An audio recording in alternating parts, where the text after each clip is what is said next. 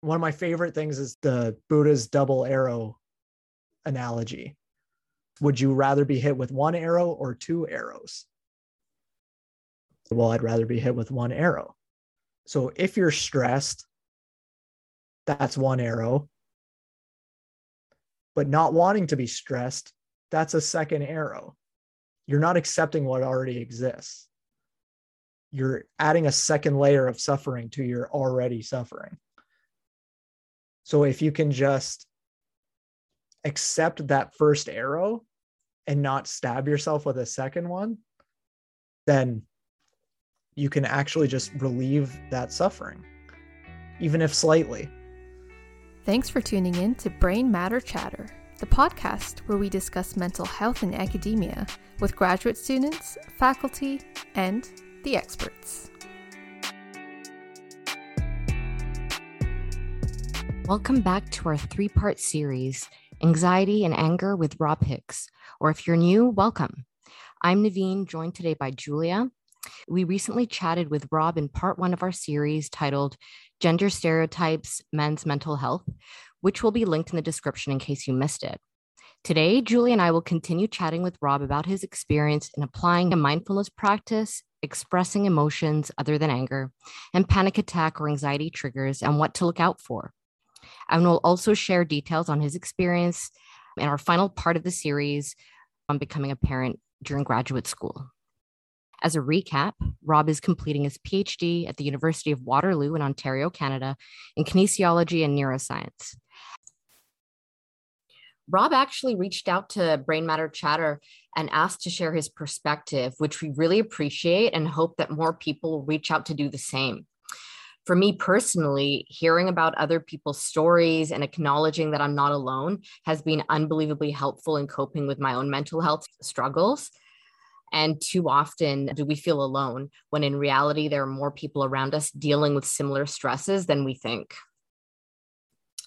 September is National Suicide Prevention Month to address suicide, its causes, awareness around it, and its prevention. So, firstly, we want to bring awareness and remind individuals that they are loved, they do matter to the world, and we will leave a few links and resources here in the description for anyone seeking help or if you know anyone who does need some help. So let's get right into it. So, we were on the topic of mindfulness practice.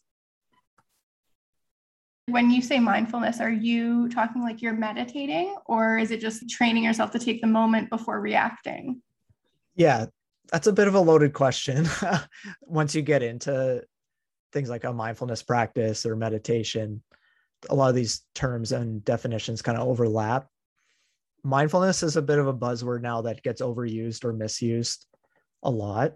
I tend to go with Jon Kabat-Zinn's definition it's paying attention to the present moment on purpose non-judgmentally and what meditation is, is that deliberate practice of that. So they overlap the terms meditation and mindfulness. It's hard to learn to be mindful just going about your day to day life. You have to set aside time to practice being mindful in the beginning. So when I adopted a mindfulness practice I would meditate for five to 10 minutes every morning. And then maybe subsequently five or 10 minutes again, two or three times throughout the day, just to A, get that controlled practice of how to be mindful and what paying attention to the moment non judgmentally is. Getting those reps of noticing I'm lost in thought and then bringing myself back to whatever my anchor is, like the breathing or anything like that. And it's this controlled deliberate paying attention to something in the moment, non judgmentally. What you learn is as you do this, it's not like going to the gym where I go to the gym for 45 minutes in the morning and then I go three or five times a week and I accumulate these physiological adaptations. But I can just go about my daily life outside of those 45 minutes. Mindfulness and meditation the idea is once you're off the cushion, so to speak, once you're done that deliberate meditation, you want to continue that throughout your day as much as possible. Notice when you're lost in thought, come back to the present moment. That can be on your commute. So then you start to practice and you start to quote meditate in non formal settings. So your commute, if you're walking to work or walking to the bus or walking to your car or driving, you know, you can pay attention to something in the present moment and meditate or be mindful in these different scenarios. And then what you learn is I can do this all the time. I can practice this all the time. But especially in the beginning, and I mean lots and lots of reps, you need that deliberate practice, which people would say is called meditation. People would say meditation it's an illusion. You're always meditating you're always doing something. You know there's all these esoteric definitions of what each term is and means and should mean. But i think just for your day in day out mindfulness and meditation it's that mindfulness paying attention to the present moment on purpose non-judgmentally meditation deliberately practicing that for a given period of time and then trying to integrate it throughout your day. I'm interested in mindfulness and meditation from an intellectual standpoint. So I think being in neuroscience and being interested in the brain and the mind, going from that brain science observation mindset to a mind kind of undefined conscious observation it's an intellectually stimulating thing for me to do. I know some people try meditation and they find it so boring or they just don't like it that you know they don't want to do it the next day whereas i'm interested in the idea of how does paying attention to my breathing for 5 minutes a day influence my mentality throughout the day that's an intellectually stimulating thing for me to do i find it interesting so i'm fortunate in that sense that I'm kind of drawn to it naturally. But it, it helps with so many things. So noticing when I'm procrastinating because of stress, noticing, oh, I've worked for five minutes uh, and I'm already looking at my phone again. Being able to pay attention to what's happening to you non-judgmentally and then being in the next moment that's what's important is being in the next moment you learn that you can relieve yourself of a lot of stress that you're feeling or anything like that. The common example is road rage. You're driving, someone cuts you off. There's that instant of, you know, anger, wanting revenge, wanting to quote, teach them a lesson, whatever. And if you're not paying attention, you'll go down that road. You'll be angry. And then you might be angry for a long period of time and it just might transfer from that person who cut you off to something at school to something at work and you don't notice that it's just draining you and repetitively happening but if you can mindfully pay attention and not judgmentally attend to each moment once that person's cut you off and nothing happened from it if you're paying attention to the present moment that's already gone that moment of the person cutting you off and making you angry. Nothing came of it. It's gone. Let go, pay attention to something in the moment. Don't pay attention to something that happened five seconds ago, 20 minutes ago, half an hour ago. And when you notice these things, you'll notice that you suffer a lot because you cling on to these things that you're, oh, I'm angry about you know, this person that cut me off, but I'm justified in that emotion because they cut me off. But you're the one who's suffering because you're the one who's angry for an extended period of time that you ultimately could just let go of if you let yourself and if you're paying attention. You can get as deep into it as you want about like the nature of consciousness and all that deep rooted traditional borderline religious stuff that people can get into with the mindfulness practice. But if you just view it as a mental skill that you can learn and a different mode of operation in terms of how you live your moment to moment life. Its benefits when you pay attention can be exponential. I don't know if you guys relate to this. I love listening to music. I love music. I love playing music. I love listening. It's one of my passions. When I'm not mentally healthy, I know things aren't going well because I'm never satisfied with certain things. So if I'm picking music to try to do work to, right?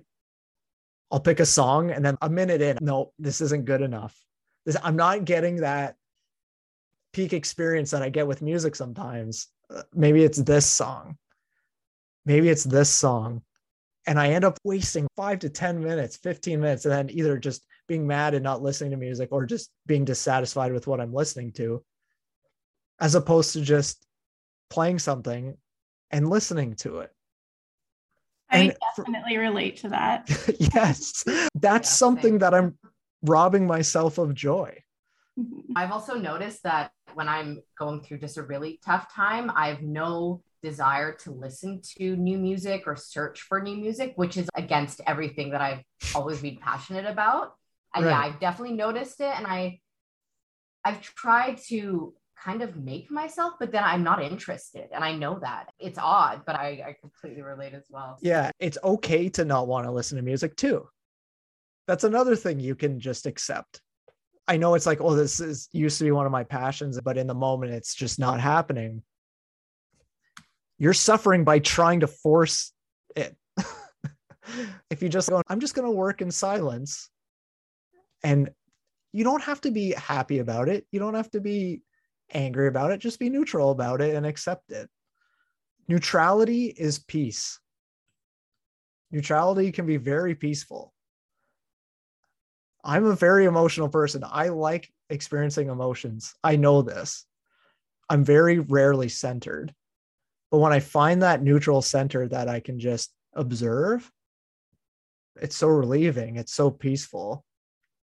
So things like picking a song, put your library on shuffle and listen to the music. It's passing.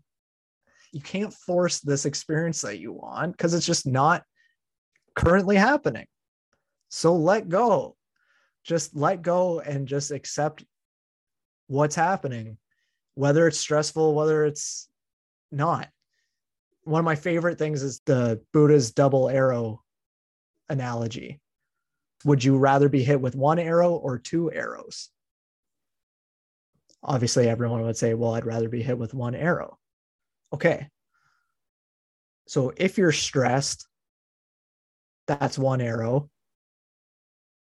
But not wanting to be stressed, that's a second arrow you're not accepting what already exists. You're adding a second layer of suffering to your already suffering. So if you can just accept that first arrow and not stab yourself with a second one, it really helps you. A, it helps you gain perspective, all this type of things. You can observe yourself, learn what makes things happen a certain way within you and whatever. But then you can actually just relieve that suffering, even if slightly. And I think one thing that neuroscientists in general know on some level the physiology and the mechanisms of what we're experiencing. So I try to view it from that standpoint. My emotions aren't this thing I have to fight with all the time. I can't, always be happy. I can't stop myself from being angry instantaneously all the time. I can't just snap my fingers and feel the way I want to feel at any time. So just observe what's happening, kind of think about what's happening in my body right now. Why is it happening? Is it worth stressing over for my survival?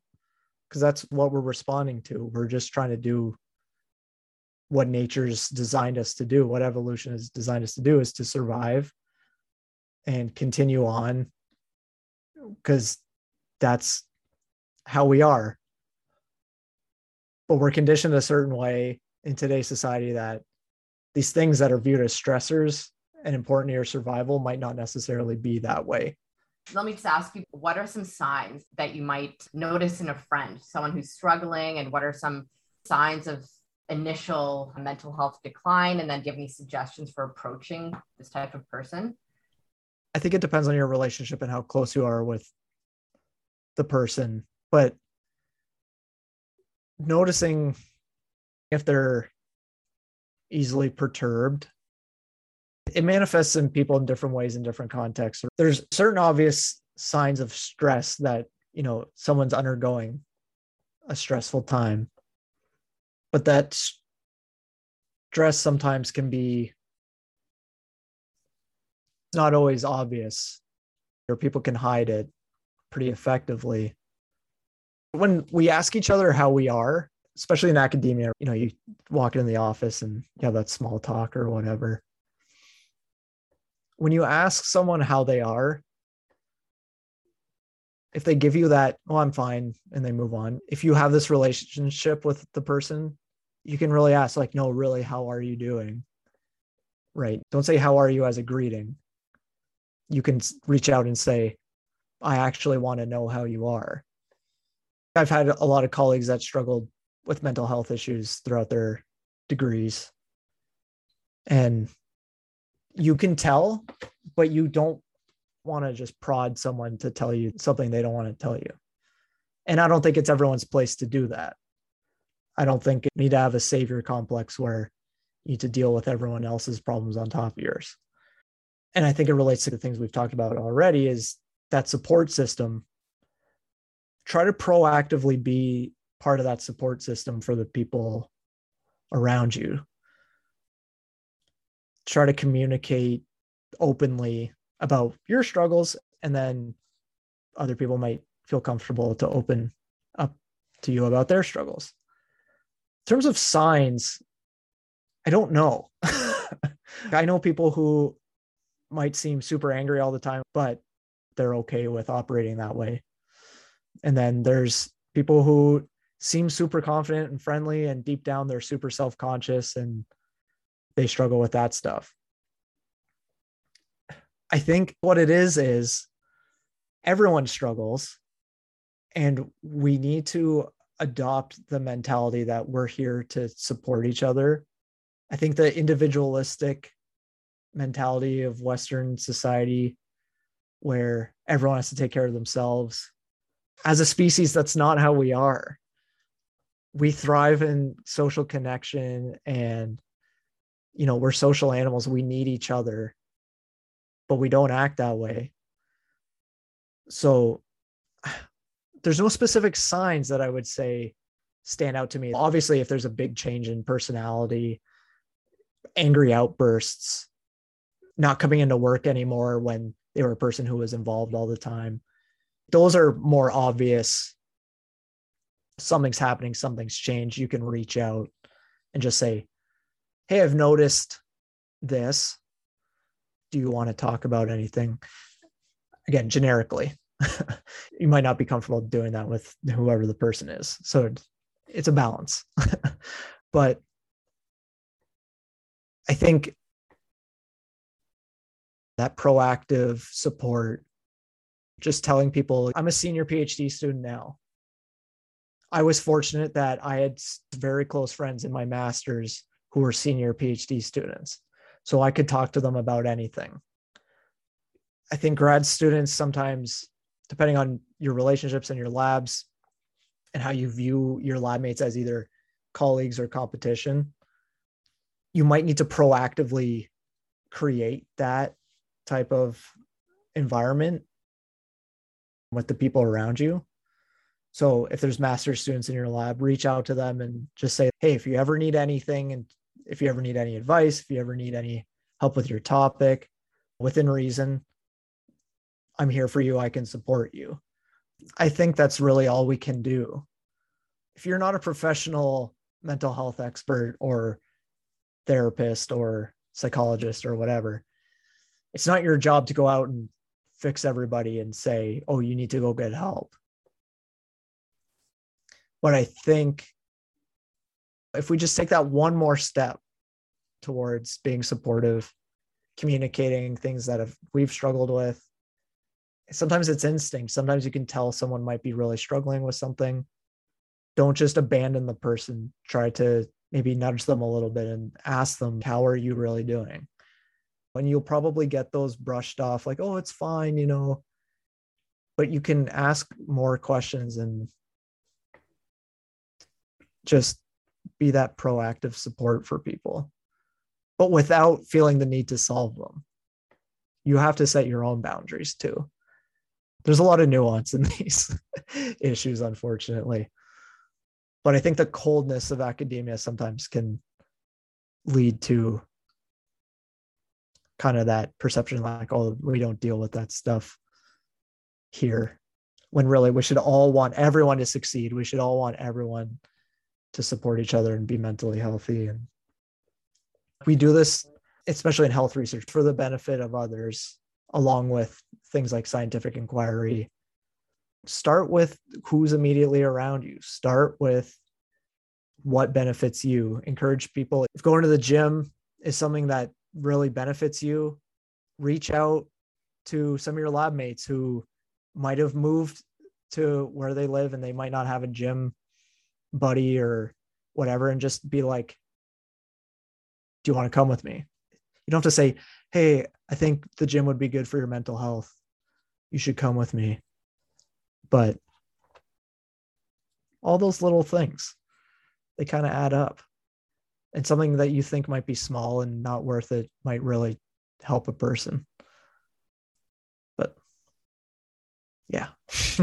So rob we just have one more question that kind of concludes this topic and but basically knowing what you know now what would you say to your past self if you could talk to yourself right before or right when you were struggling with your anxiety? I think I would just say, and I would maybe just say this to early career grad students it's okay to struggle. It's okay to admit that you're struggling, but you need to work on how to deal with the struggle. I think when I was more cynical and more jaded about it, I just accepted it as reality and my reality was that everything sucked. And I think that was a bit of a cop out for me to not address my issues. So if you struggle emotionally, you need to be proactive, both in terms of communicating with those around you, but also just working on yourself as early as possible. So, recognizing when you're under stress, communicating to those that can help you with the stress itself. So, if it's your thesis, talk to your supervisor about what you're struggling with. Don't just try to hide it under some type of blanket of false productivity or say, oh, well, it's a problem with XYZ when really it's the stress of it that's the main problem. Talk to your supervisor about that. Get help from a professional. Talk to your colleagues who you feel comfortable talking to about these things. And sometimes just having someone know can be enough of a help. It can motivate you to work on it but get help early. It's okay to ask for help. It's okay to admit you need help. And depending on how severe your issues are, you might need to take a step back. And that's okay. I think that was part of my problem was I didn't want to let go. I didn't want to say, this is too much. I have to put something down. I would never admit that to myself or other people. My counselor said, You're trying to give 100% of yourself to everything. And that's mathematically impossible. You cannot do that. You can give 100% of yourself in the moment, but you cannot do everything at once. You cannot have it all you have to learn to balance, to manage, and let go of certain things. and it's okay and you'll be better off for it you can burn out very quickly in grad school and in other careers obviously but i feel like in grad school it's just this perfect storm for burnout. And once you're burnt out you can keep going in a burnt out state and keep your head above water or at least appear that your head's above water to other people. But it's better to manage that as early as possible learn about these things as early as possible so that you can address them yeah that was a long-winded answer but you know there's, there's lots of things i would say Awesome. So that was all the questions we had prepped next week. I'll be mostly talking about your experience with parenting and academia as well. Yeah. Yeah, that'll be good. But yeah, thank you so much. Like I, I really resonated with this. So I know that a lot of other students will as well. if uh, our listeners wanted to keep in touch or stay up to date with what you're doing, where could they find you? I'm on Twitter at underscore Rob Hicks. And I'm also on Instagram my public account is at neurosnacks where i post some neuroscience lessons about exercise and things i find interesting well thank you so much for spending your time with us today and it was a great conversation yeah no problem and that concludes the second part of our anxiety and anger series with rob hicks Julia, myself, and the Brain Matter Chatter gang want to thank again Rob for spending time discussing such crucial matters and for being honest with us and our listeners. We'll continue the conversation in the upcoming episode of the series. You can expect raw details on Rob's experience becoming a parent in academia. So keep your eyes peeled for updates on your chosen podcast platform. And don't forget to follow Brain Matter Chat on Twitter, where we frequently post updates. And with that, we conclude another episode of Brain Matter Chatter. Maya Angelou once said, There's no greater agony than bearing an untold story inside you. Let's keep speaking our minds and sharing our stories. To our listeners, please visit at Brain Matter Chat on Instagram or Twitter to find a list of available mental health and wellness resources. The content today was brought to you by Julia, Naveen, Haley, Olivia, and Ruby. This episode is a Society of Neuroscience Graduate Students production and is generously supported by the Society of Graduate Students, the School of Graduate and Postdoctoral Studies, Student Experience, and BrainsCAN at Western University. All music was provided by freebeats.io and produced by White Hot. Additionally, we thank our featured guest for speaking with us today.